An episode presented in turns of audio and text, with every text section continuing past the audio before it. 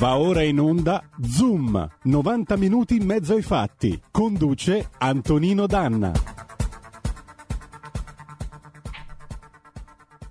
Amiche e amici miei, ma non dell'avventura, buongiorno! Siete sulle magiche, magiche, magiche onde di RPL, questo è Zoom, 90 minuti in mezzo ai fatti. Io sono Antonino Danna e buon lunedì 18 ottobre dell'anno del Signore 2020 e 21. Sono da poco passate le 10.36, una volta tanto siamo quasi in orario con eh, l'inizio della trasmissione. Oggi la nostra trasmissione si occuperà eh, di adozioni eh, segnatamente internazionali. Avremo graditissima ospite Sara Maestri, questa brava attrice Made in Luino, provincia di Varese, che, eh, come, che molti di voi conosceranno e ricorderanno per la saga di eh, Notte prima degli esami e Notte prima degli esami oggi, ma anche quel bellissimo film tratto dal romanzo di Piero Chiara, eh, Il Pretore, con eh, Francesco Pannofino. Mm, cominciamo la nostra trasmissione. Io voglio salutare Giulio Cesare Carnelli, il nostro condottiero in plancia comando. E la cominciamo intanto col classico appello: date il sangue in ospedale, serve sempre perché salverete vite umane facendo questo semplice atto di donazione, ma soprattutto voglio ricordare il 17 ottobre del 1982 si concludeva a 43 anni nemmeno la vicenda umana di Beppe Viola. Beppe Viola è stato eh, un gigante del giornalismo italiano del dopoguerra, un uomo eclettico che non faceva soltanto eh, diciamo il giornalista sportivo per campare, ma face- e per, soprattutto per migliorare il suo record di mancata carriera in Rai, come disse a eh, Bruno Pizzul, che era suo intimo amico. E Beppe Viola era un uomo geniale, un uomo, un umorista, uno scrittore ha scritto anche delle canzoni insieme al suo amico di una vita, Enzo Iannacci. Ha scritto dei libri, scriveva su Linus, era curioso del mondo. E un uomo così ci manca, ci manca perché il suo modo di vedere la realtà, a me personalmente, a quelli come me, diciamo che impedisce di fare come fanno certi cani che si acciambellano e muoiono.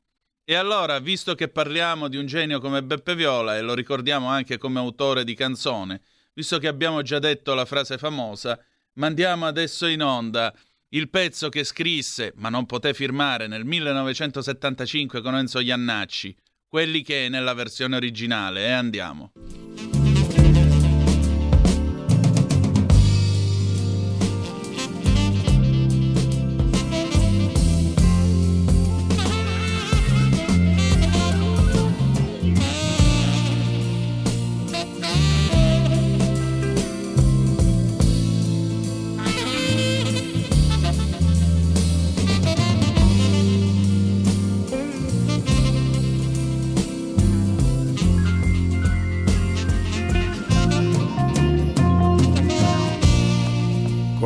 Che cantano dentro nei dischi perché c'hanno i figli da mantenere, oh yeah.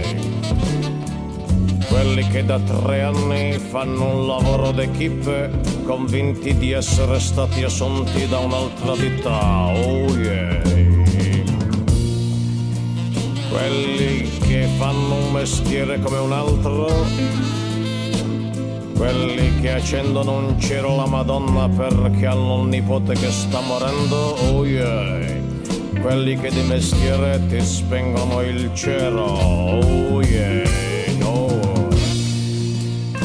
Quelli che Mussolini è dentro di noi, oh yeah. Quelli che votano a destra perché Almirante parla bene, oh yeah quelli che votano a destra perché hanno paura dei ladri, oh yeah. Quelli che votano scheda bianca per non sporcare, oh yeah. Quelli che non si sono mai occupati di politica, oh yeah. Quelli che vomitano, oh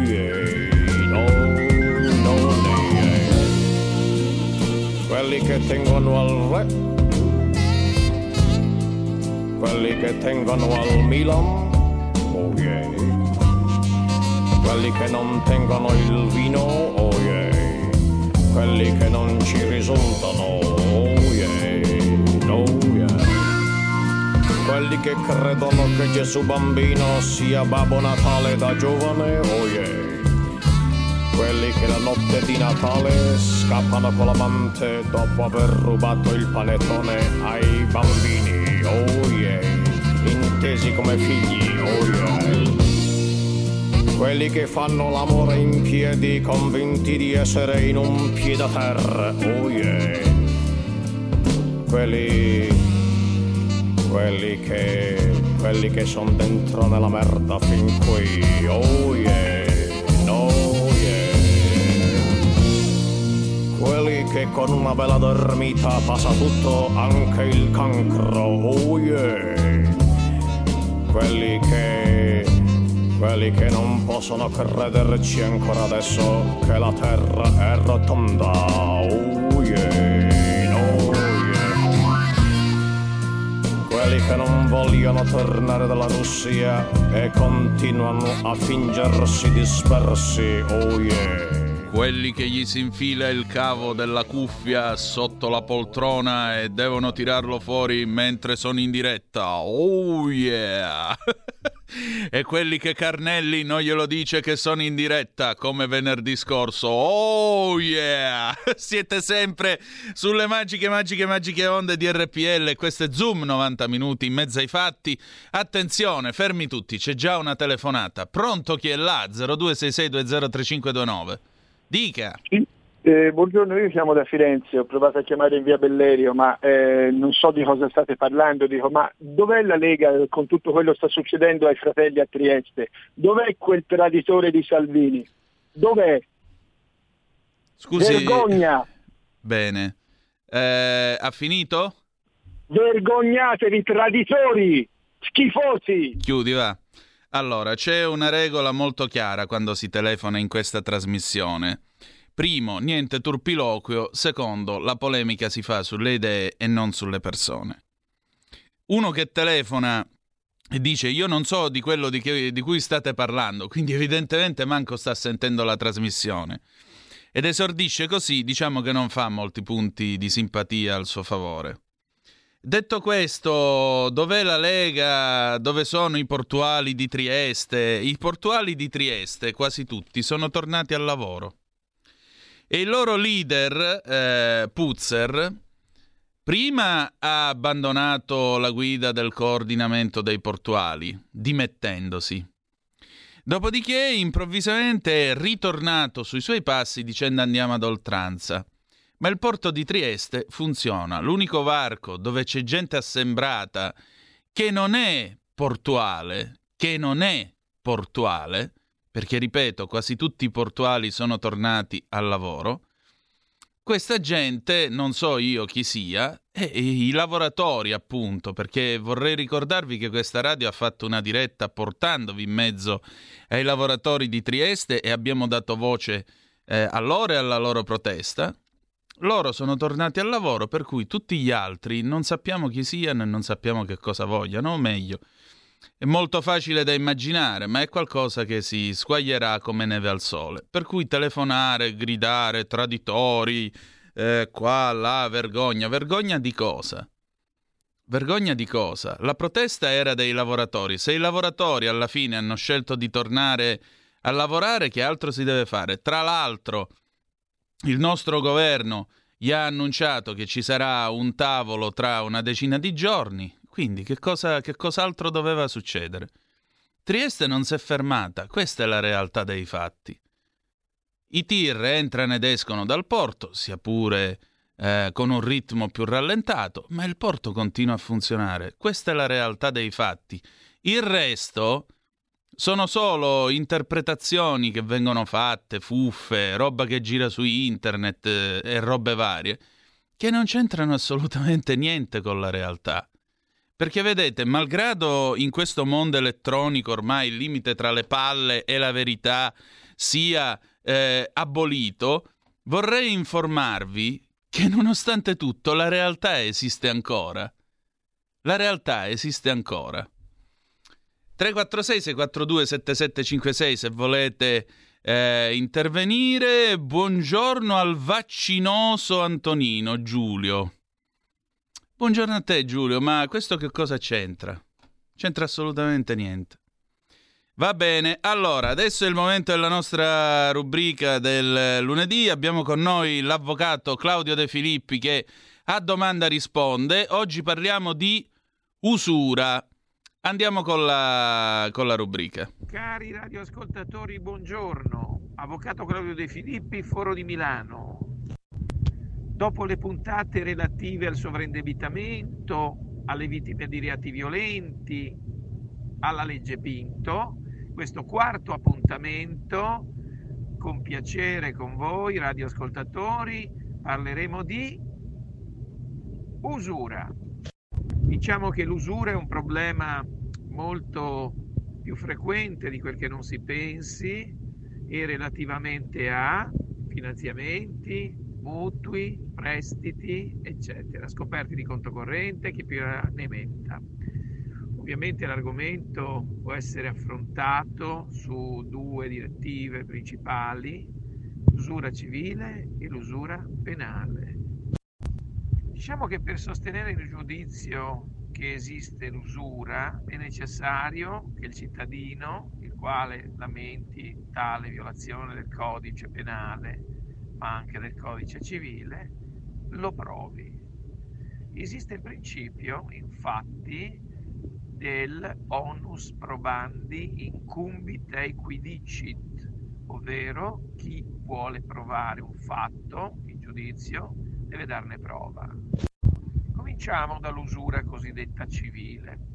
Il cittadino, nel momento in cui ha la prova che eh, la banca, la finanziaria, la società che gli presta i soldi ha eh, ovviamente è incorsa nel reato di usura e quindi nella violazione della legge anche civile, può chiedere un accertamento al giudice. Il giudice ha la possibilità con un consulente tecnico d'ufficio di verificare se è vero, se la perizia prodotta dal, ricorrente è valida o comunque può essere contestata. Anche avendo una perizia di parte favorevole, non è detto che ci sia il, cal- il calcolo sia giusto quindi che effettivamente ci sia la presenza di usura e o anatocismo.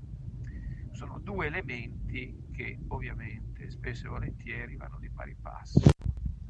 Tanto usura significa che è stato violato un criterio matematico e quindi sono stati applicati interessi in misura superiore a quello che la norma nel, rispetto al tempo dice. L'anatocismo invece è un fenomeno che può aumentare, aggravare o determinare o codeterminare usura. L'anatocismo significa che sono chiesti interessi anche quando interessi non debbano essere chiesti. Quindi sono chiesti interessi in misura maggiore o in misura, succe- eh, eh, in misura maggiore o in misura eccessiva rispetto al tempo per cui vengono applicati e quindi addirittura che gli interessi producano, questo è il sistema greco, anatocismo, interessi a loro volta. Questo è vietato per legge. Entrando nello specifico, ci sono determinati piani di ammortamento dei mutui, dei prestiti, dei scoperti di conto corrente, dei castelletti fatture, eccetera, eccetera, che possono determinare appunto l'esistenza di anatocismo, il quale determina a sua volta usura o la grava, abbiamo detto. Uno dei piani di ammortamento più comuni che sono vietati per una giurisprudenza quasi pacifica è quello di cosiddetto alla francese. Cosa significa il piano di ammortamento alla francese? Significa che le prime rate sono quasi esclusivamente di interessi, le ultime rate sono quasi esclusivamente di capitale e nel mezzo ovviamente il cittadino per arrivare a pagare le ultime rate e a chiudere con il, con il capitale deve pagare una una cifra rilevante di interessi. Faccio l'esempio, pago 1000 euro, 999 euro a titolo di esempio sono di interessi e uno a titolo di esempio sempre sono di capitale. Ecco, questa forma di eh, piano di ammortamento la giurisprudenza lo valuta negativamente. Che cosa è possibile fare con il reato di usura o con l'accertamento dell'usura civile? Possibile che il cittadino richieda il ricalcolo delle somme che la banca, la finanziaria o la società gli applica e rispetto a quello che ha già pagato eventualmente faccia un ricalcolo di quanto effettivamente deve. In alcuni casi ci sono anche dei casi in cui il cittadino si, si trova a non dovere nulla, qualora ovviamente si applichi il meccanismo previsto dal codice civile che dice che laddove c'è usura gli interessi non sono più dovuti e tutti gli interessi pagati devono essere imputati a capitale. Quindi questa situazione può determinare ovviamente che non ci siano degli, delle somme da pagare, quindi ci sia un forte sconto o addirittura a volte che non ci sia quasi nulla da pagare o addirittura che in casi estremi sia la, la società la banca, la finanziaria, a dover restituire soldi già presi dal cittadino. Ovviamente esiste parallelamente all'usura civile anche la cosiddetta usura penale. È possibile quindi denunciare alla Procura della Repubblica fatti penalmente rilevanti per quanto riguarda l'usura per poi ottenere anche a volte dei benefici. Eh, nel caso in cui vi siano per esempio delle persone che subiscono, questo è un fatto meno noto, quindi ovviamente lo scopo anche della radio è quello di divulgare, di far conoscere. Nel momento in cui dicevamo un cittadino ha una perizia di usura, fa una denuncia penale per usura alla competente Procura della Repubblica, può chiedere anche la sospensione dei termini per due anni. Prima erano 300 giorni, dal 2018 la legge ha cambiato e quindi sono diventati due anni. Che cosa significa sospensione dei termini? Significa che non, non è possibile fare esecuzioni di nessun tipo, mobiliari, immobiliari, presso terzi, nei confronti del cittadino quale la Procura della Repubblica sospende per due anni i termini caso ovviamente che ci siano tutti i presupposti che poi vedremo. Il cittadino, anche per quanto riguarda l'Equitalia, nel caso in cui ci sia la sospensione dei termini, ex articolo 20, legge 4499, da parte della Procura della Repubblica, può non pagare Equitalia per due anni senza che ci sia applicazione di nessun interesse. Ovviamente questa è una norma che tutela gli usurati e quindi blocca il loro patrimonio e la loro possibilità di difesa che è diminuita, viene congelata la possibilità dei creditori di aggredirli. Uno dei presupposti dell'applicazione dell'articolo 20 è quello che il cittadino abbia presentato anche domanda alla competente prefettura, la quale prefettura gestisce un fondo, fondo degli usurati, ma anche, fondo degli usurati, per il quale cittadino, se ci sono dei presupposti specifici, specifici come per esempio essere imprenditore, può chiedere in caso di usura un aiuto con un mutuo di Stato a interessi zero. Senza questo presupposto la, pre, la, la Procura, senza l'istanza alla Prefettura, non può agire e interrompere le esecuzioni in caso di esecuzioni immobiliari, dicevamo, pertanto per concludere, qualora vi sia una perizia di usura accertata, il cittadino può chiedere che venga sospesa la propria esecuzione per almeno due anni, presentando denuncia penale alla Procura della Repubblica contro chi ovviamente ha compiuto il reato in astratto e presentando alla prefettura istanza di accesso al fondo vittime dell'usura.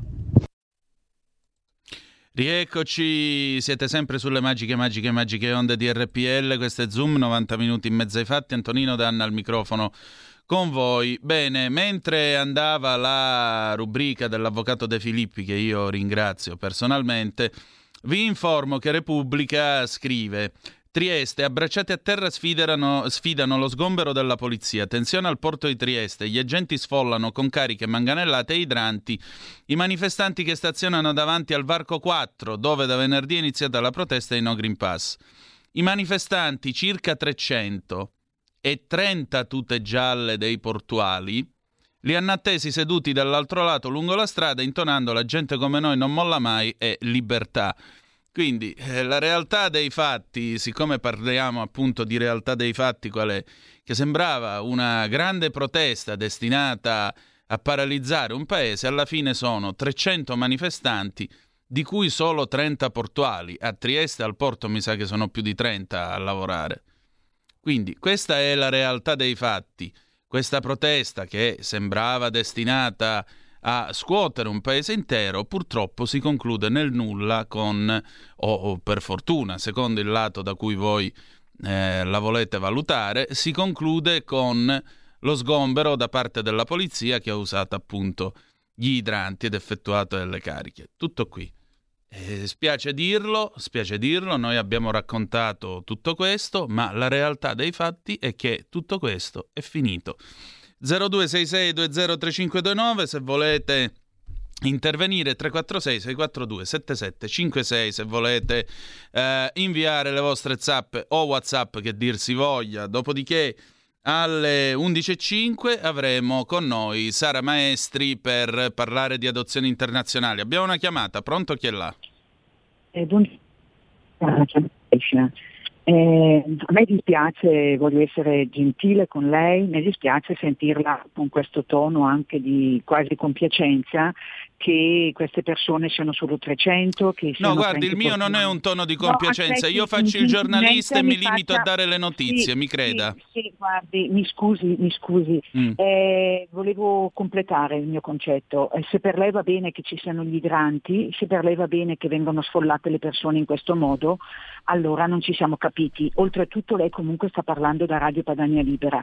No, la, si chiama la, RPL la, la tua radio, è un'altra cosa, ecco, prego. Infatti ha, ha proprio ragione, da quando c'è lei è molto un'altra cosa. Anche perché io quando me l'hanno chiesto anni fa e lei non c'era, ho mm. pagato perché rimanesse in piedi quella radio. Chiamavano tutti i giorni chiedendo soldi a noi che l'ascoltavamo, signor, eh, non mi ricordo il suo nome. Io mi chiamo e, Antonino pagato, Danna, signora. Ecco, va bene, signore e signor Antonino Danna, noi pagavamo sì. per sentire lei, io ultimamente non ascolto più quando c'è lei in particolare la radio, però a sentire che queste cose la facciano quasi sorridere perché 300 persone non sono nulla, 30 portuali non è niente. Se lei ha seguito invece in internet, il portavoce di questi portuali ha detto che eh, vanno avanti fino al giorno 20 e poi comunque hanno sospeso perché al 30 si riuniscono al Senato o alla Camera e poi bloccheranno il paese. Questa è la realtà, casomai, la dica completa. Signora, se lei avesse avuto la bontà di starmi a sentire, io avrei dato già prima, l'ho già detto prima, che ci sarà l'incontro al Senato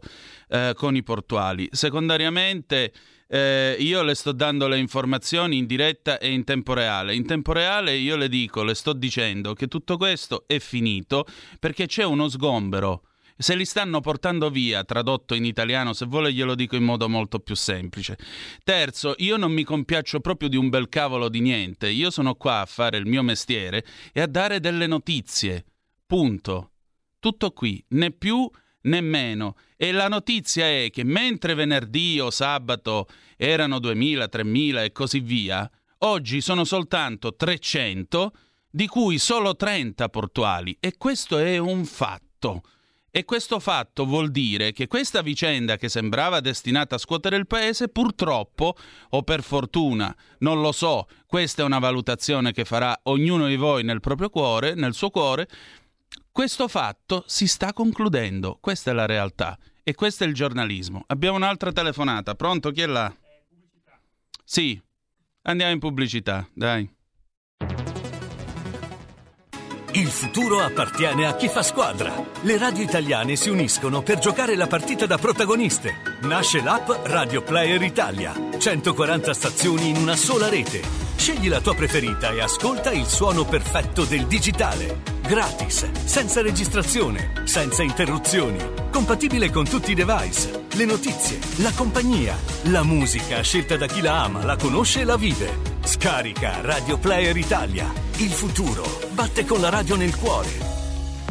Anche RPL è disponibile su Radio Player Italia.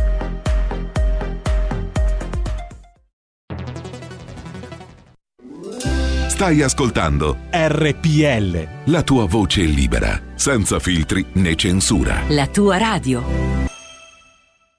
Ciao, sono Filippo Nardi, sono italo-inglese e 30 anni fa ho scelto l'Italia come mio luogo del cuore, perché qui sto bene, mi sento a casa. Però, dopo 30 anni ci sono ancora tantissime cose che non capisco dell'Italia rispetto all'Inghilterra.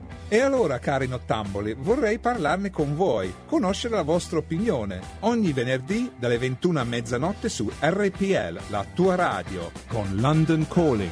Vi aspetto. Stay tuned. Sui nostri canali di RPL, la tua radio.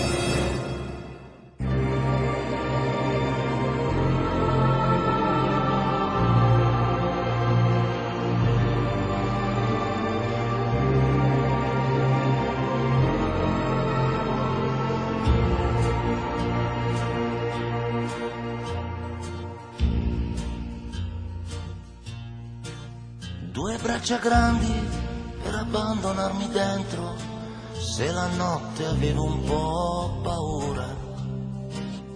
Occhi profondi per cui ero un libro aperto senza dire neanche una parola.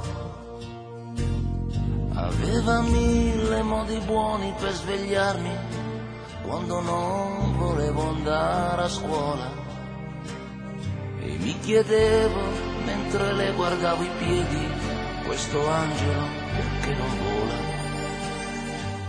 Le mamme sognano, le mamme invecchiano, le mamme si amano, ma ti amano di più. E così piccolo io avrei affrontato il mondo vuoi chi si avvicina e chi la tocca. E che parole dolci come quelle torte al forno che veniva l'acquolina in bocca. Mi rimboccava fino al naso le coperte, se pioveva avevo un po' paura.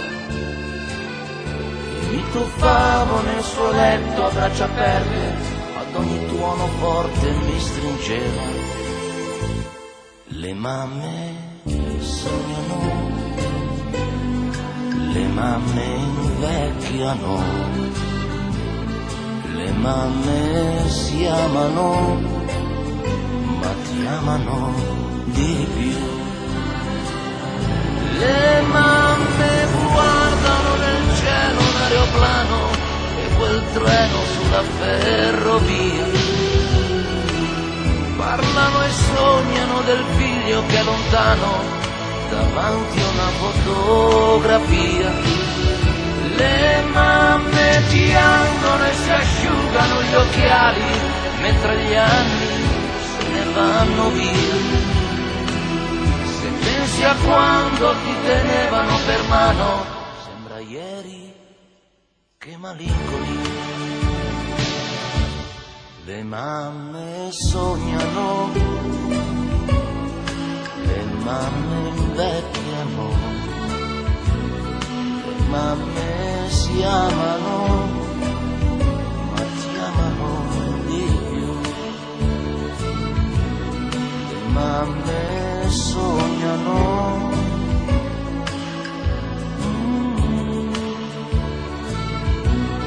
Le mamme invecchiano,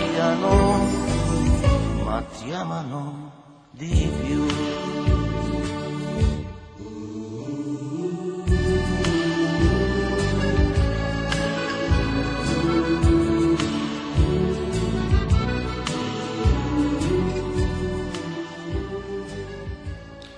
E rieccoci, siete di nuovo sulle magiche, magiche, magiche onde di RPL. Questo è Zoom, 90 minuti e mezzo ai fatti. Antonino Danna al microfono con voi. Massimiliano Irato mi scrisse.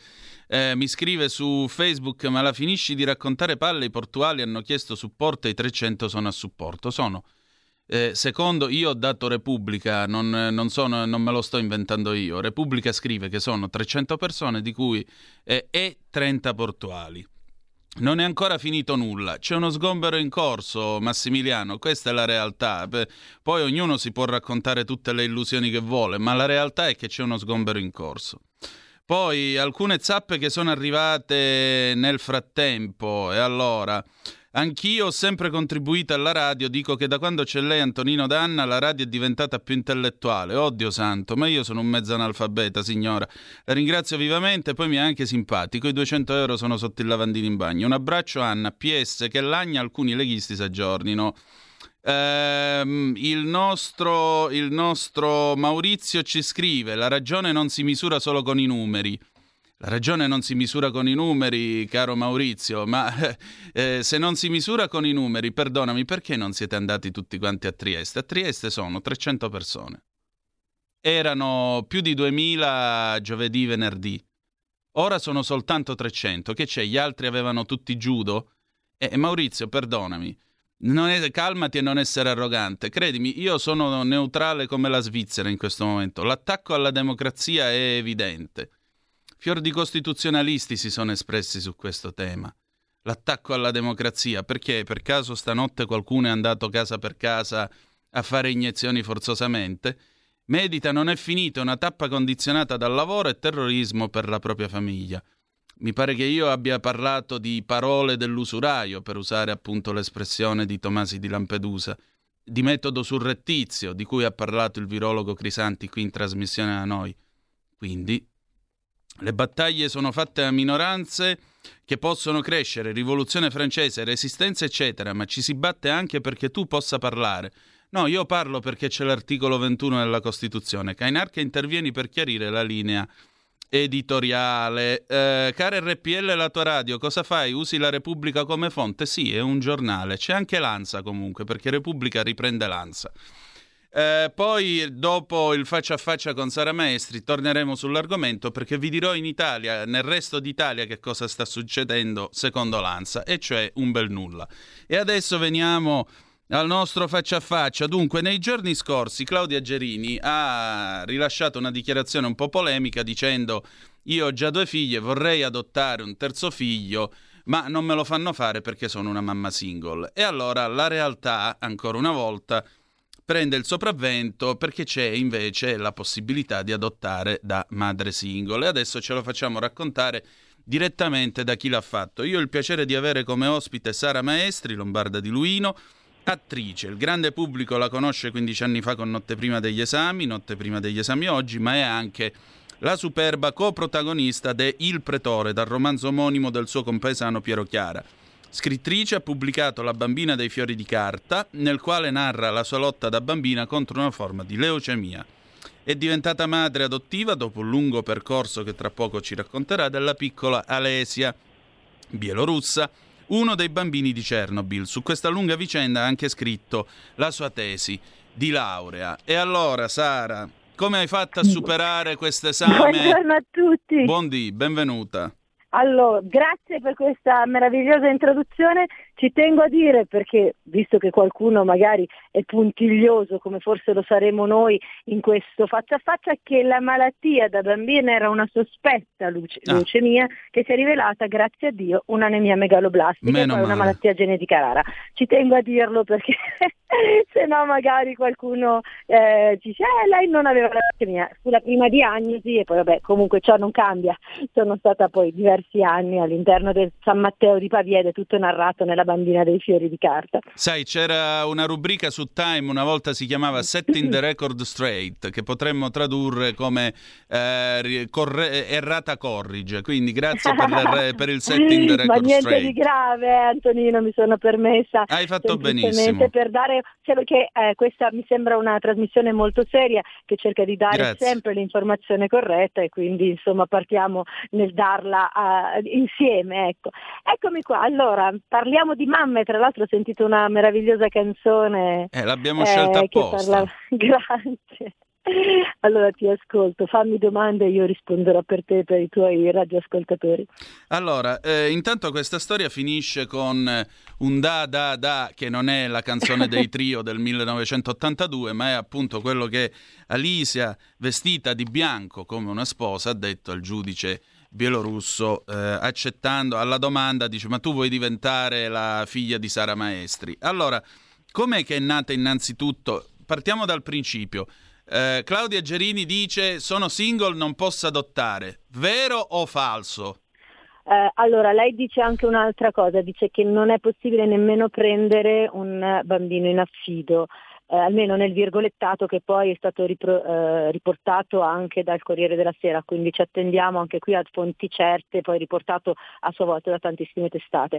Ecco, il, partiamo dall'affido, l'affido è proprio, cioè l'affido in Italia è possibile a persone singole, che siano donne e che siano uomini. Perché? Perché l'affido proprio diciamo, dà quella famiglia temporanea, quel nucleo familiare, in attesa che il bambino possa continuare poi a crescere nel suo nucleo di origine che in quel momento ha una problematica. L'adozione, altro tema trattato, dice che non è possibile adottare, io ho adottato, molte altre mamme e in alcuni casi anche papà hanno adottato, perché? Perché l'articolo 44 adozione in casi particolari, di una legge che si chiama del 1983, quindi la legge che eh, regola le adozioni in Italia, è intitolata Diritto di un minore ad avere una famiglia. Quindi quando sentiamo dire ma quei bambini piuttosto che stare in orfanotrofio perché non lo danno a delle persone singole, ecco, già nel 1983 chi eh, ha pensato a questa legge aveva pensato anche a questo, quindi quell'adozione speciale, quell'adozione nei casi particolari, quindi un bambino grandicello, un bambino che non è riuscito a entrare nel suo percorso adottivo, quindi di avere una coppia adottiva che lo potesse adottare, se c'è fino al sesto grado di parentela fra l'adottato e l'adottante, eventualmente se è portatore di handicap, quindi se il singolo se la sente di eh, adottare un bambino con bisogni educativi con bisogni speciali, anche in questo caso è possibile. Quindi sì, la legge italiana permette l'adozione anche per i singoli. Ecco, allora, chiarito questo punto, la tua vicenda è stata una lunga vicenda. Quando è cominciata? Perché in tutto questo c'è Chernobyl, eravamo bambini, noi due abbiamo più o meno la stessa età, abbiamo qualche mese di differenza e l'abbiamo visto in televisione, esatto. la, la, centrale scoppiata in quel lontano aprile del 1986, ma non è che i bambini di Chernobyl sono solo quelli che oggi hanno la nostra età, purtroppo sono anche le generazioni che si sono susseguite. E allora che cosa è sì. accaduto? Allora, ci sono noi come italiani che abbiamo un primato nella generosità, abbiamo un primato anche nell'accoglienza di questi minori. Dall'86, come hai citato tu, lo scoppio della mm, centrale nucleare ha portato veramente delle reazioni nefaste su queste creature e da allora abbiamo accolto più di 450.000 minori. Pensate che una cosa che sanno in pochi, ma il 30% della popolazione bielorussa parla italiano, quindi in segno di gratitudine proprio all'Italia per questi viaggi, questa accoglienza che hanno salvato molte vite perché i minori tutt'oggi vengono intossicati dal cesio perché la centrale nucleare comunque ha contaminato acqua e di conseguenza cibo. E pare, insomma ci sono dei dati eh, eh, ufficiali che riportano che tutt'oggi queste radiazioni continuano a essere emesse dalla centrale nucleare, quindi perché non, non si è sanato, non si è bonificata eh, l'area, quindi del tutto. Quindi insomma questi bambini venendo in Italia possono purificarsi. Ecco, ci tengo a dire questa cosa perché in questi giorni, in questi mesi continuo a ricevere tantissime mail e mi chiedono appelli e io lo faccio sempre molto volentieri. I bambini di Chernobyl in questo momento sono bloccati in Bielorussia, prima a causa de, di una pandemia, oggi a causa di, della politica. Sappiamo che si sono inclinati i rapporti Bielorussia-Europa e di conseguenza Bielorussia-Italia e il, il dittatore, diciamo così, il presidente della Bielorussia Lukashenko in questo momento ha bloccato i viaggi verso l'Italia dei bambini. Questo impedisce ai bambini di ricevere quell'abbraccio di cui hanno bisogno dalle loro famiglie italiane e alle famiglie di vivere in pena in attesa di poter riabbracciare i loro bambini. Posso Quindi dire che è squallido fare politica nostra... sulla, pelle dei, sulla pelle dei bambini? Esatto. Esatto, purtroppo viene fatta spesso, eh, non è un caso che il mio iter burocratico sia durato otto anni eh, per l'adozione di Alessia, in questo caso però da oltre 24 mesi i bambini non stanno riabbracciando i loro cari, vivono in stallo, vivono in attesa e quindi se questa, anche oggi questa intervista può essere un appello pubblico per eh, risvegliare o cre- attirare l'attenzione sulla politica internazionale, ecco, ne colgo l'occasione. Esatto, eh, mi, sembra, mi, sembra, sia giusto essere d'accordo con te. Tra l'altro, mh, mm, Sara, il punto è che eh, in questa vicenda eh, a un certo punto ti è toccato anche andare direttamente a vivere in Bielorussia, proprio perché la situazione si era completamente bloccata. Eh sì, eh, allora io riesco, allora Parto dal presupposto che io ho accolto Alessia nel 2012 per caso, io non conoscevo il progetto di risanamento, eh, come hai detto giustamente te, avevamo un lontano ricordo dello scoppio della centrale nucleare perché avevamo sei anni, eh, sapevo molto poco. Mi era stato chiesto di accogliere una bambina, l'ho fatto in attesa di trovare una mamma e papà che l'accogliessero durante le vacanze estive e poi questa bambina è rimasta con me 90 giorni. Da lì ho deciso di partire, andare a vedere la Bielorussia in prima persona, sono andata a cercare la, le sue origini, ho scoperto che viveva in stato di abbandono in un orfanotrofio, ho scoperto come erano fatti gli orfanotrofi in Bielorussia. Ecco, come eh, sono fatti? Caso, eh, in questo caso era il più grande della Bielorussia, in un villaggio fatto di capanne dove risiedevano 132 bambini dai 3 ai quasi 18 anni è lontano da tutto, cioè se vi immaginate la steppa con uh, una casetta all'interno della steppa. Ricordo che ho viaggiato ore e ore in mezzo al buio perché la neve porta buio, dal, proprio, sapete quel buio proprio buio buio, ecco, non c'erano le luci sulle strade e poi all'improvviso dopo ore 3-4, forse anche di più ore di viaggio, ricordo queste luci e questa casetta immersa nel nulla, casona, una caserma, cioè un, un un bellissimo edificio molto grande con 132 bambini. E lì la mia vita è cambiata radicalmente. Lì è stato proprio il cambio, lo switch che ha avuto la mia vita. Ho iniziato a fare questi viaggi avanti e indietro, Alessia continuava a venire 120 giorni in Italia. Ci ho messo io stessa tre anni prima di capire che questa bambina era stata assegnata da me. Io ho fede, quindi ho pensato che fosse un dono del cielo. Io che avevo sempre avuto paura della maternità, non pensavo al voler diventare mamma, ero lanciatissima nella mia carriera, cioè non, eh, non avevo un marito, però avevo in questo caso una bambina che aveva bisogno di me e, e quindi ho detto il mio sì. E ho iniziato a fare queste pratiche, anch'io pensavo, ero ignara come appunto la Gerini che in Italia fosse possibile adottare, in realtà in sei mesi ho avuto il decreto di idoneità, Alesia in quel momento era in Italia e ho pensato che lei potesse restare, perché l'articolo 44 viene emesso in quanto il minore non può essere separato dalla persona adulta perché se no sarebbe un danno per quel bambino. Quindi era già qua, che cosa ti fa pensare eh, che lei non dovrà ripartire. Invece a settembre verrà fatta ripartire mi verrà detto di pazientare poco poco poco, ma mh, da quel giorno passeranno altri tre anni e mezzo.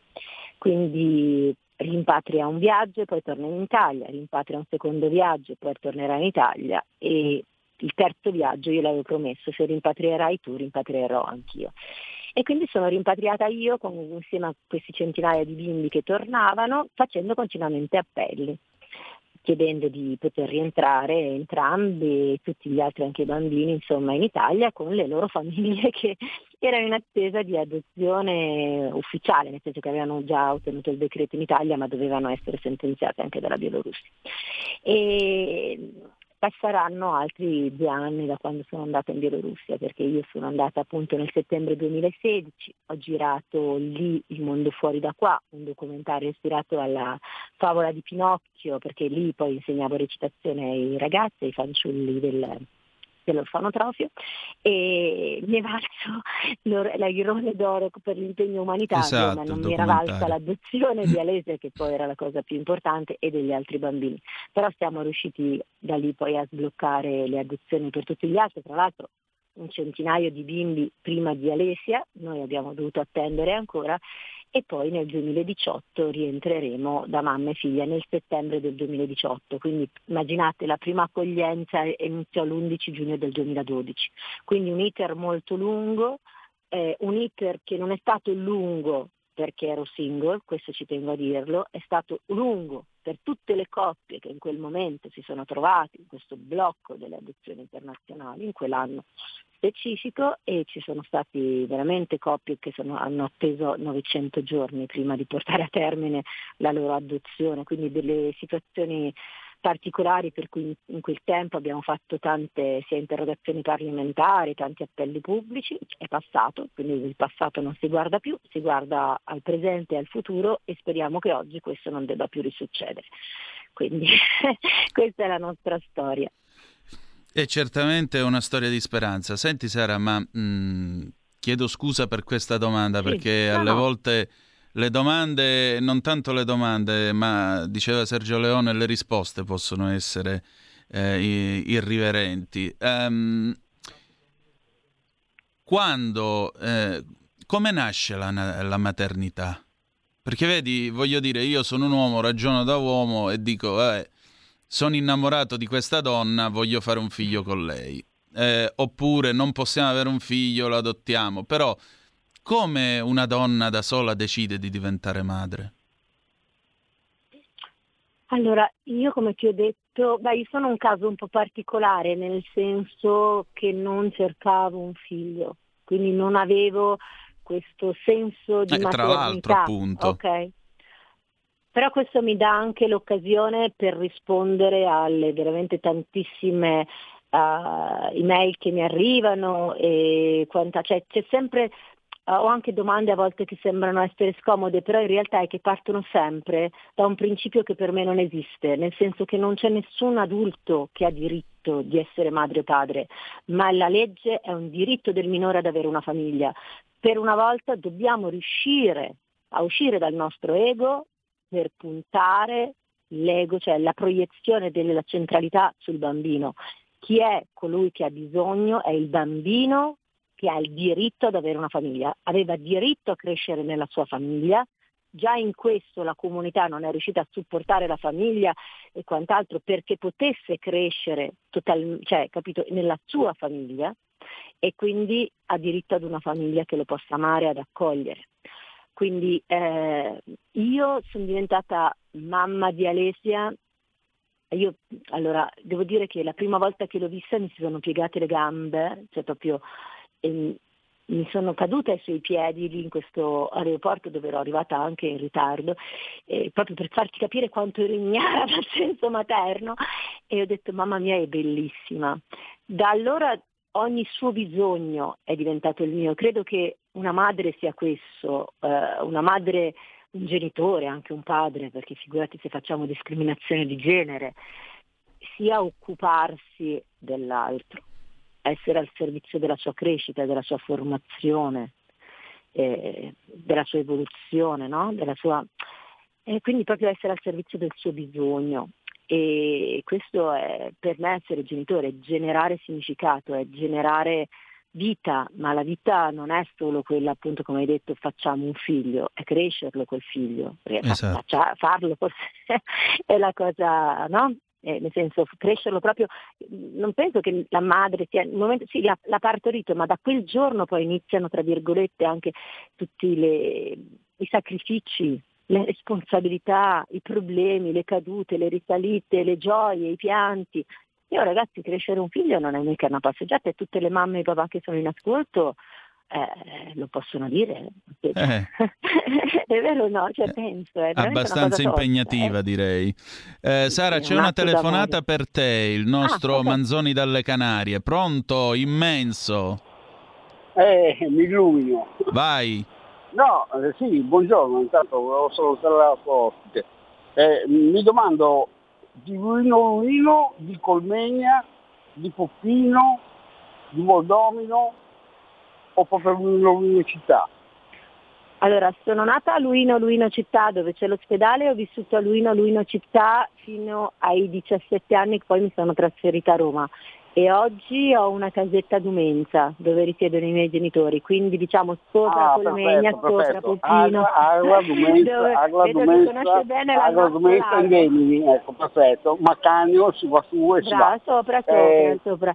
Eh, quindi fra in Val Dumentina, un posto meraviglioso, invito tutti a, a visitare il Lago Maggiore o a leggere le sue descrizioni attraverso le parole di Vittorio Sereni o di Piero Chiara che abbiamo citato all'inizio con i film Ecco, sì, pretori. sì, sì, sì, benissimo, benissimo. Uh, eh, una domanda, un'altra domanda. Com'è che a Luino nascono tanti attori, tanti comici e tanti scrittori? Tipo Piero Chiara, tipo boh, Renato, no, Renato Pozzetto, Allora, Renato Pozzetto? Boldi, no no giusto, Francesco Salvi, Sì, sì, no, Dario Boldi, Fo, esatto, eh, eh, Boldi poi, Pozzetto, siamo tantissimi, veramente tanti tanti tanti, Ma c'è, c'è- c'è- c'è un, c'è, un, c'è un humus lì dove fa nascere questi personaggi. E lo- ce l'hanno chiesto in molti, alcuni sostengono che la nostra malinconia portata dal lago che rimbalza sulle montagne di fronte quando torna indietro è pazzia e quindi può essere che i nostri pensieri che non vanno all'orizzonte perché davanti abbiamo le meravigliose prealpi che segnano il confine no, con eh, il Sì, a Piemonte Fornosette, a e Fornosette quindi c'è il confine. A può c'è il confine con la Svizzera. Eh, vo- volevo chiedere, il mercato, come ormai sono anni e anni che, che vivo qua, il mercato lo fanno sempre a mercoledì? Certo, il nostro mercato è il mercoledì, anche in questo c'è Pierino al mercato eh, di Luino, un romanzo stupendo di È Piero Chiara da è- leggere. È il mercato più grande d'Italia. d'Europa e fra i più grandi d'Europa nonché il più antico, quindi insomma è un qualcosa da vedere, veramente meraviglioso che porta da sempre Altra, turisti altra da, domanda, dalla altra domanda, altra domanda, altra domanda. Crugnola esiste ancora, ferramenta? Il, il Crugnola ferramenta, c'è il ferramenta, non so più se è di proprietà del Crugnola. Ma lei mi sta trattando come il sindaco di Luino, io non mi sono neanche mai candidata a sindaco. Eh. Manzoni, Manzoni, perdonami. Manzoni, No, sono- perdonami. Sono ricordi, sono ricordi di gioventù, ha capito? Cioè, io facevo lo sterrato, lo sterrato che va da, da Luino va a Montegrino, poi da Montegrino va a Sette Termini, quando correvo in moto, in regolarità. E facevo quello sterrato lì per allenarmi. Ok. Esiste ancora, chi lo sa? Boh, non lo so. Vabbè, comunque la saluto. Grazie. Ecco, Manzoni, come vedi, come si dice a Luino, Sara Maestra è di Luino che ha scrima, come dicono a Vibo Valencia che è frazione di Luino, no? Cioè è di, è di Luino con la scrima, la scrima per te che hai i capelli è la separazione della pettinatura da un lato e dall'altro, la riga nel mezzo, nel dialetto di Vibo Valencia, provincia di Luino, è la scrima, quindi proprio per dire che è eh, di Luino doc al 100%, chiarito? Sì, sì, orgogliosamente Luino Doc al 100%. Perfetto. Uno dei più bei premi che ho ricevuto nella vita è quello di ambasciatore di Luino nel mondo. Sì. E perché è uno dei più belli? Perché dicono che nessuno è profeta in patria, invece quello che io ho ricevuto dai miei concittadini è molto di più di quello che ho ricevuto poi no, nel mondo, e che poi già ho avuto molto di più di quello che mi aspettavo, però eh, pensate che quello che ho ricevuto dal mio paese, l'affetto, non è per il successo d'attrice, ma è grazie all'affetto che risiedeva per mio nonno, che era una persona molto umile. Io non sono nata in una famiglia benestante, mio nonno era un operaio che ha lavorato a Winterthur in Svizzera per mantenere la famiglia, ma era sempre stato impegnato nel sociale. Ecco, io mh, ho cercato di riprendere le sue orme e impegnarmi da sempre nel sociale, al servizio degli altri e quindi l'affetto che il mio paese eh, mi ha dimostrato, che poi io veramente vorrei dimostrare loro il centuplo, ecco, è, è merito dell'impegno per gli altri, quindi nel ricordo di un nonno meraviglioso che è stato l'uomo della mia vita. E I nonni sono sempre importanti nella vita di tutti e ciascuno di noi e spesso e volentieri sono i pilastri che ci tengono anche nel rapporto con i genitori. Eh, esatto. Senti Sara, è arrivata qui una, un Whatsapp, Whatsapp che dir si sì. voglia, al 346 642 7756. Buongiorno ragazzi, volevo dirvi che abbiamo ospitato due fratelli bielorussi per sei estati, fa molto bene anche ai nostri figli. Buona giornata, sono Marisa. Io però ti devo chiedere 60 secondi di pazienza, andiamo in pubblicità e poi torniamo subito per concludere il nostro faccia a faccia. Tra poco. Va bene. Grazie.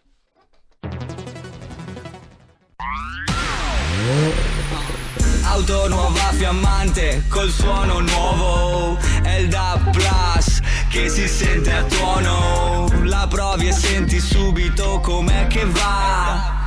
DAB Plus la tua radio migliorerà. Digital Radio, il suono perfetto. DAB Plus. Anche RPL, la tua radio, è in Digital Radio Porta con te ovunque RPL la tua radio. Scarica l'applicazione per smartphone o tablet dal tuo store o dal sito radiorpl.it. Cosa aspetti?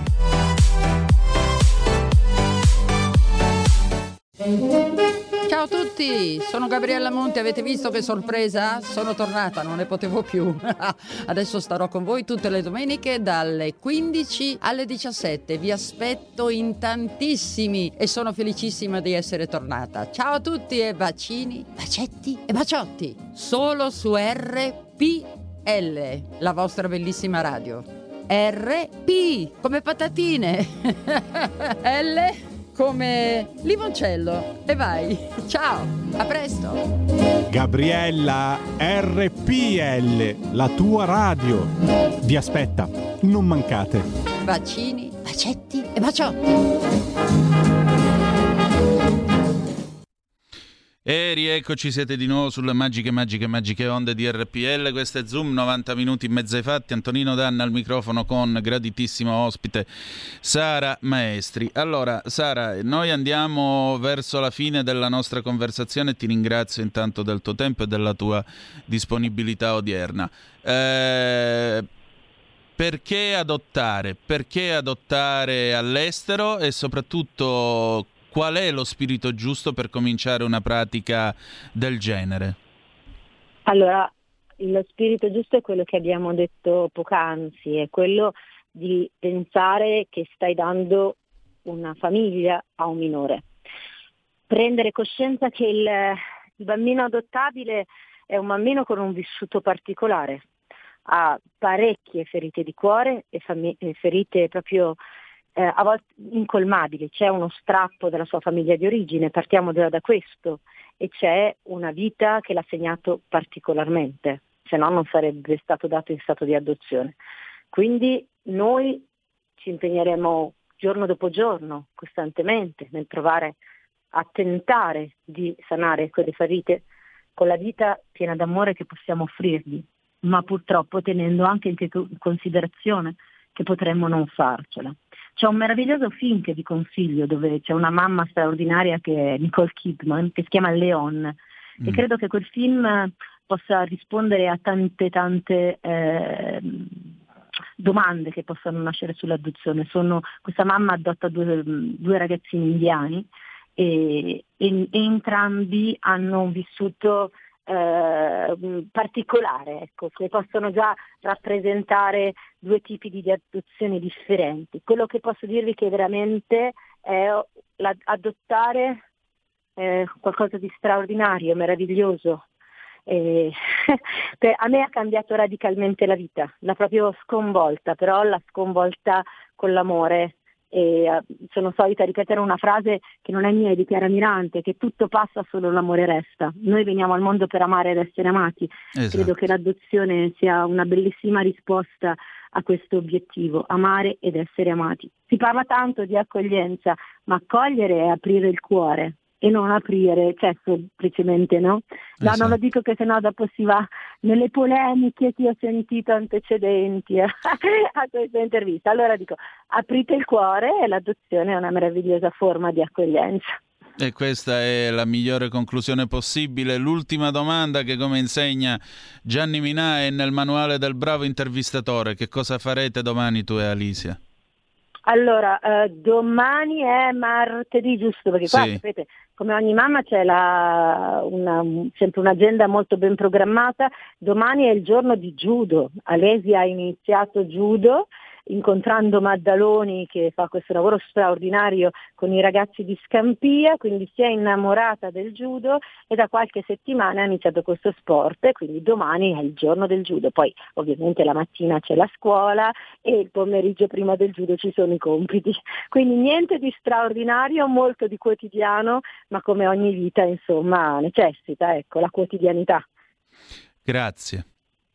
Grazie a voi, eh, grazie tanto. Se qualsiasi dubbio insomma, possono scrivermi attraverso le mie pagine, prendendo consapevolezza che io non sono un avvocato, sono solo una persona come tante altre che ha fatto una scelta d'amore. Certo, e però è l'amore che alla fine conta e come hai detto è l'amore che alla fine resta. Grazie davvero grazie, per il tuo tempo. Grazie a tutti i tuoi radioascoltatori e grazie a te per questa intervista. Grazie, buona giornata. Okay. E allora riprendiamo la linea. Oggi Moira Romano non c'è, quindi Innamoirato Pazzo non ci sarà e non ci sarà neanche Talk dopo di noi. Mm, allora vi do degli aggiornamenti sempre sull'ANSA. Nel frattempo sono arrivate alcune zappe. Mi scrive, mi scrive Antonio.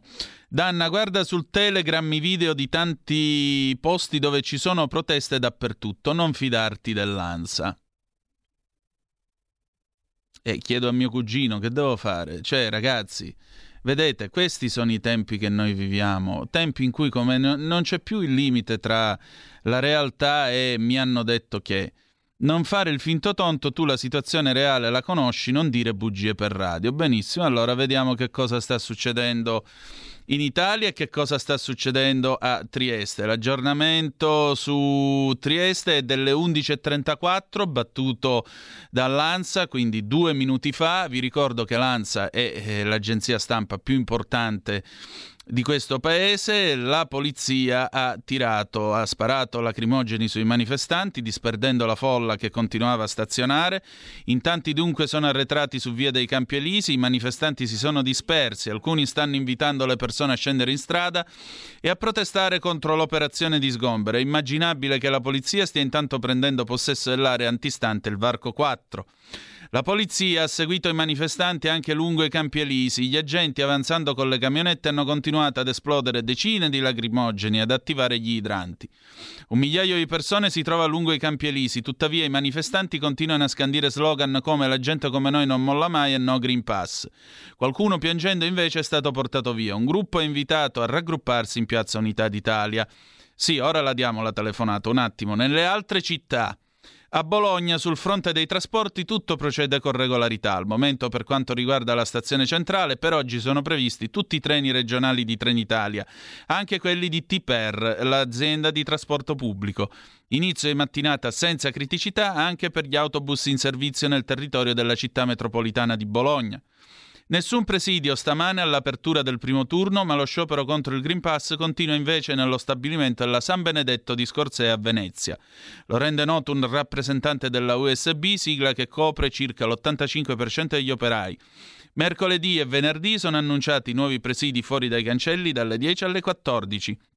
È presumibile che ad astenersi dal lavoro saranno gli stessi dipendenti di venerdì, anche se non si può escludere che qualcuno abbia fatto nel frattempo il tampone per entrare. Presto per dirlo, conferma la fonte sindacale, bisogna attendere quello che accadrà nell'arco della giornata.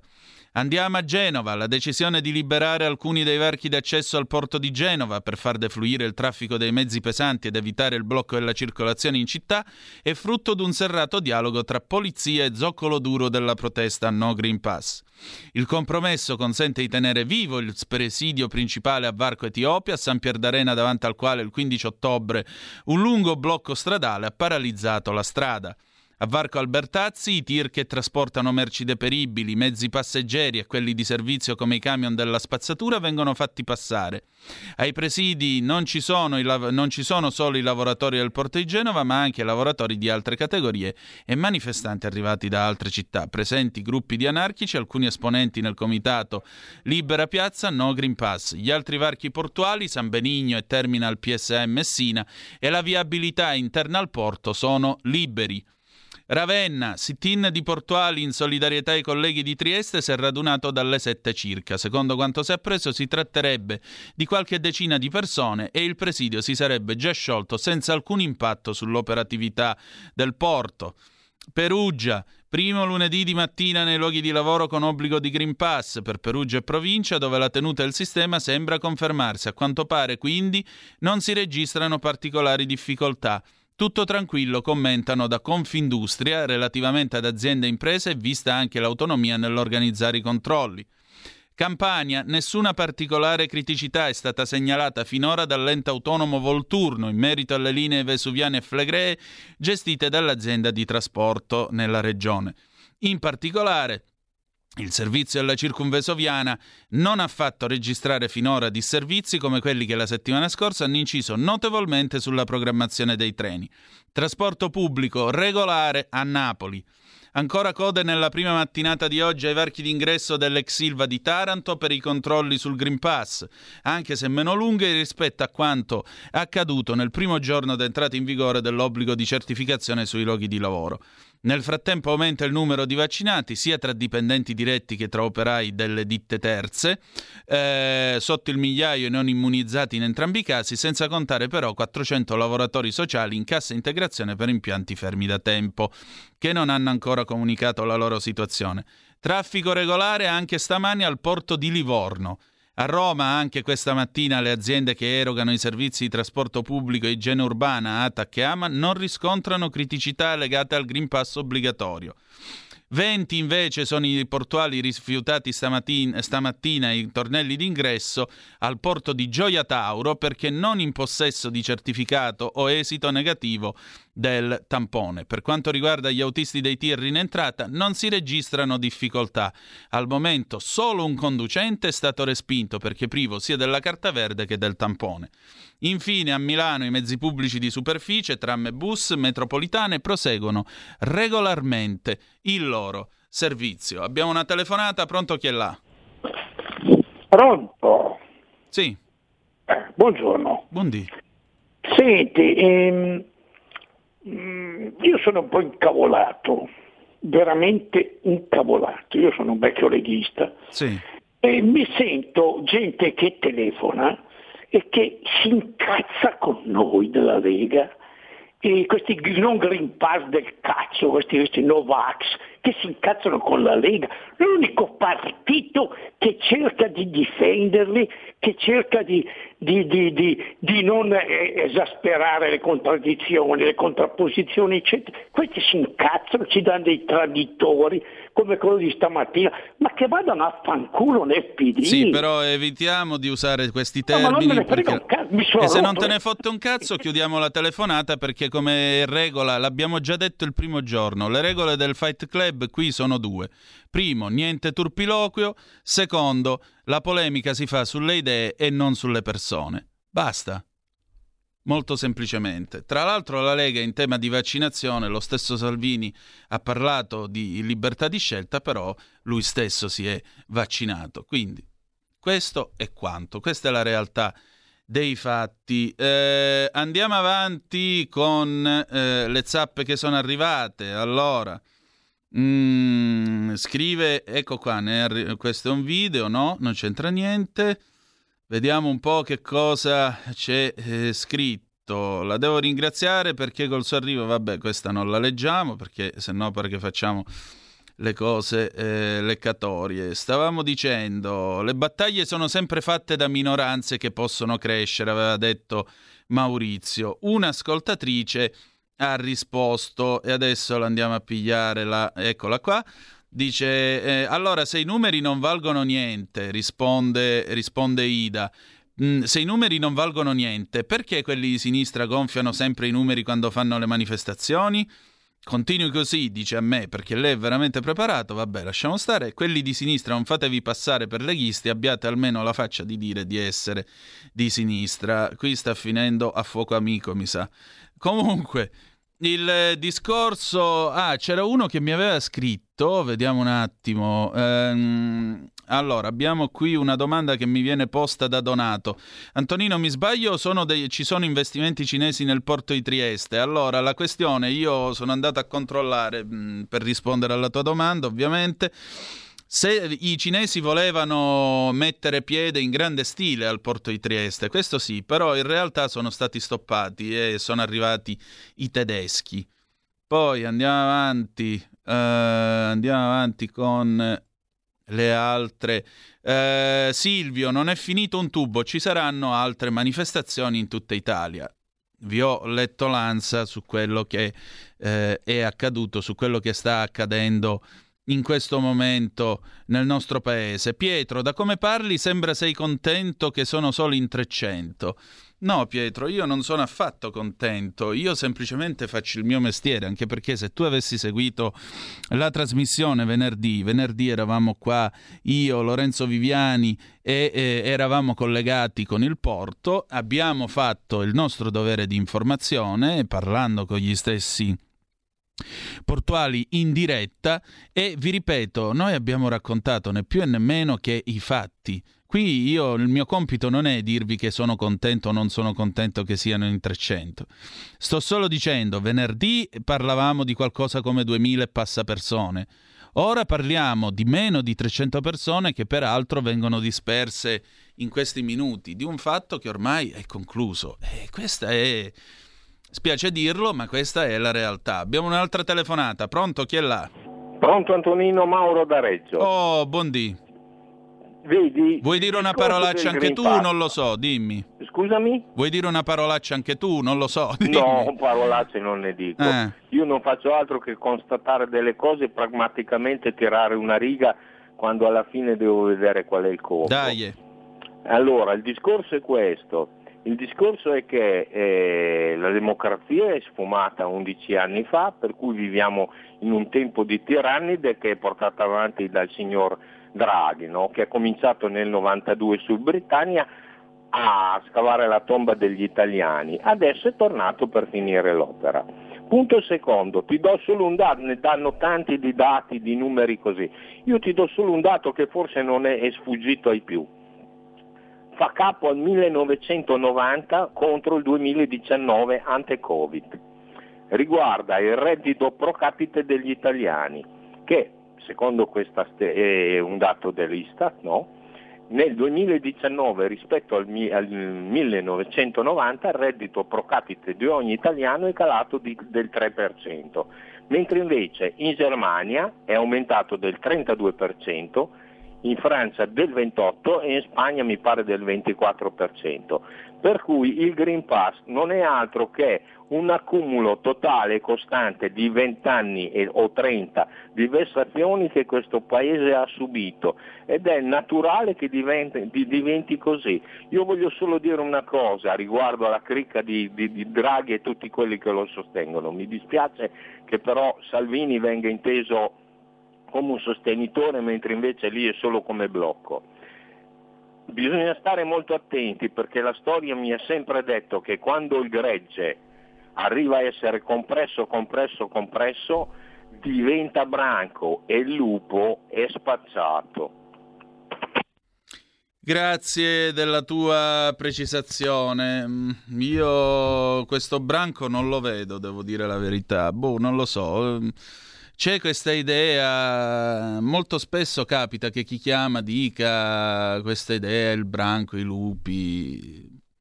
Cioè, uscite, camminate per strada, io non vedo gente che sta preparando barricate o cose. Io sono arrivato qua in via Bellerio, la vita continua tranquilla, le cose continuano, la gente per strada fa le sue cose. Ragazzi, attenzione perché la realtà è una cosa, le nostre, le nostre aspettative sono altre, o il modo in cui la realtà virtuale dei social e quant'altro ce la racconta, perché spesso sono lenti deformanti. Abbiamo due telefonate, pronto chi è là? Pronto? Sì?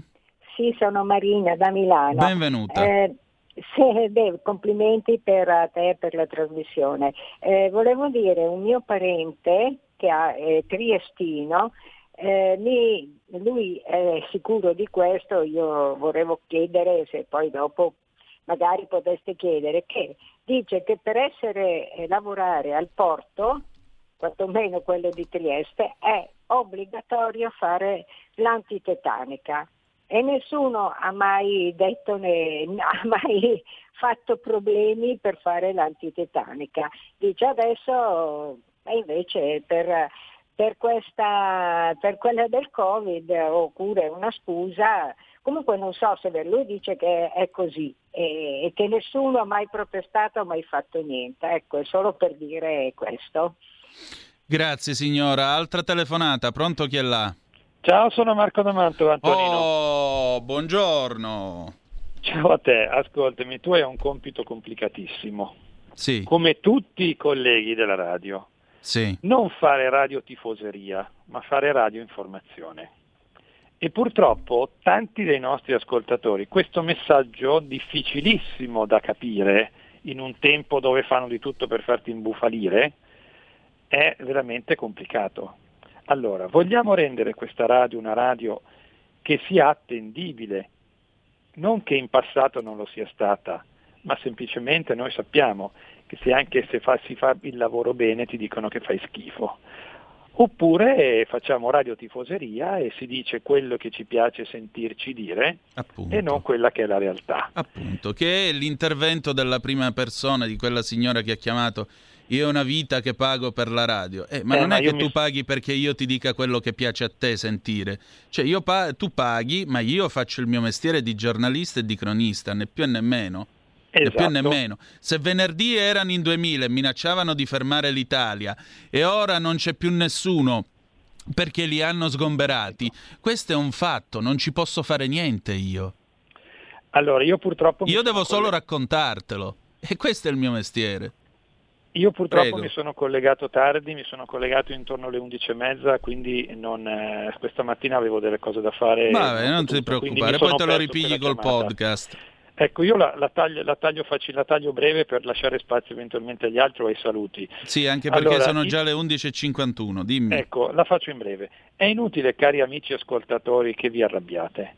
Se gli italiani sono un popolo che si fa dominare eh, o che non ha le palle, perdonate io parlo chiaro, è inutile che vi arrabbiate col conduttore o con i conduttori che non vi raccontano le cose come vi piacerebbe fossero. Anche a me piacerebbe che fossero diverse. Però la realtà è questa, o la vediamo per com'è, oppure viviamo nel mondo dei sogni. Comunque complimenti Antonino, grazie, ciao. Grazie a te, ma poi la cosa più drammatica è che uno fa il mestiere dando delle fonti verificate si sente dire vai a vedere su Telegram perché non ti devi fidare né dell'Ansa né di Repubblica. Ragazzi, qui il limite tra palle e verità ormai non esiste più. Cioè, se io devo credere a quello che mi fa il video su Telegram e non all'ANSA, cioè a colleghi che hanno 75 anni di storia di giornalismo italiano, un'azienda seria, quotata, riconosciuta e rispettata a livello internazionale, vabbè, se non devo credere all'ANSA, allora io tiro su la monetina prima di andare in onda e decido di che cosa vogliono parlare. Mary, oh, Mary fa un'osservazione di buonsenso. Buongiorno, quale, di quale branco parlano che non vanno neanche a votare? Chi è causa del suo mal pianga se stesso. Eh, forse al conduttore scrive, scrive Omar, forse al conduttore sfugge che Bossi iniziò la sua battaglia con quattro gatti e lei ora parla alla sua radio. E sì, e quindi? E quindi questo che cosa vuol dire? Che i no Green Pass faranno faranno una grande battaglia e vinceranno. E in questo momento non mi sembra che stiano vincendo, vi stiamo raccontando quello che succede nella realtà, non nelle nostre aspettative o nei nostri sogni o desideri. Mm, eh, Finiamo infine con Andrea da Torino, iniziamo con la parolaccia altrimenti non sono allineato. Tupac Kauppa significa tabaccaio in finlandese ma suona molto bene come un'imprecazione. La signora che ha telefonato non può confrontare un'antitetanica con questo vaccino, nel primo caso si chiama, eh, si tratta di un vaccino ipercollaudato, nel secondo una sperimentazione, sì vabbè. Quando fai l'antitetanica nessuno ti impone la firma di scarico di responsabilità. Va bene, chiudiamo dopo un anno e mezzo e 130.000 morti più un suicida, ancora parliamo di sperimentazione. Chiudiamo qui la nostra puntata. Ci si sente domani alle 10.35 trattabili, grazie per essere stati con noi e ricordate che the best is yet to come, il meglio deve ancora venire, si spera. Stasera alle 20 aria fritta se volete farvi quattro risate. Vi ha parlato Antonino Danna, buongiorno. Avete ascoltato Zoom, 90 minuti in mezzo ai fatti.